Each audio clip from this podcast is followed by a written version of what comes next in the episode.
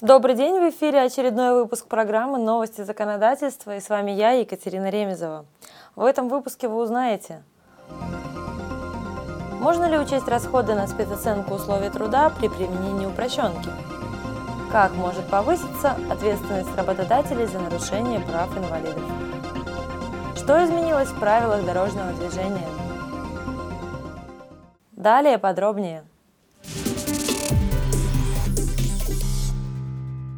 Как вы знаете, каждый работодатель должен провести специальную оценку условий труда.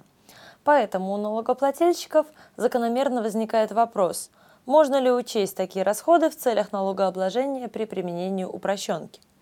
Минфин России разъяснил, что перечень расходов, учитываемых при применении этого спецрежима, закрытый, и расходы на специальную оценку условий труда в него не включены. Следовательно, их нельзя учесть при определении налоговой базы. Федеральная налоговая служба направила эти разъяснения налоговым органам для руководства в работе. Законодательное собрание Санкт-Петербурга внесло в Госдуму законопроект, которым предлагается увеличить штрафы для организаций за нарушение требований, связанных с квотированием рабочих мест для инвалидов. В частности, сейчас за невыделение рабочих мест для инвалидов или за отказ взять инвалида на работу в пределах квоты, руководитель может быть оштрафован на сумму от 5 тысяч до 10 тысяч рублей. Предлагается установить размер штрафа за эти нарушения в пределах от 10 до 30 тысяч рублей.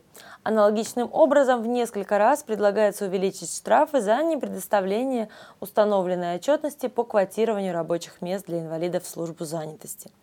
Авторы ужесточения мер считают, что существующие размеры штрафов незначительны и не стимулируют работодателей выполнять свои обязательства по отношению к гражданам с ограниченными возможностями.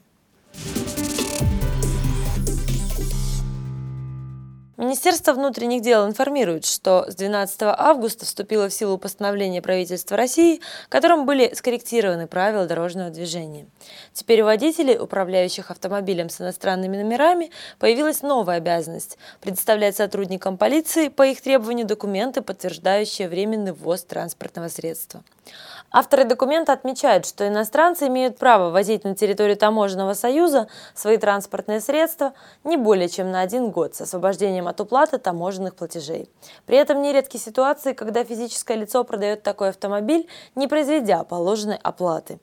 Чтобы пересечь это нарушение, сотрудники ГАИ, останавливая машину с иностранными номерами, будут проверять у водителя также документы, предусмотренные законодательством Таможенного союза. На этом вся информация на сегодня. С вами была Екатерина Ремезова. Благодарю вас за внимание и до новых встреч на канале Что делать ТВ.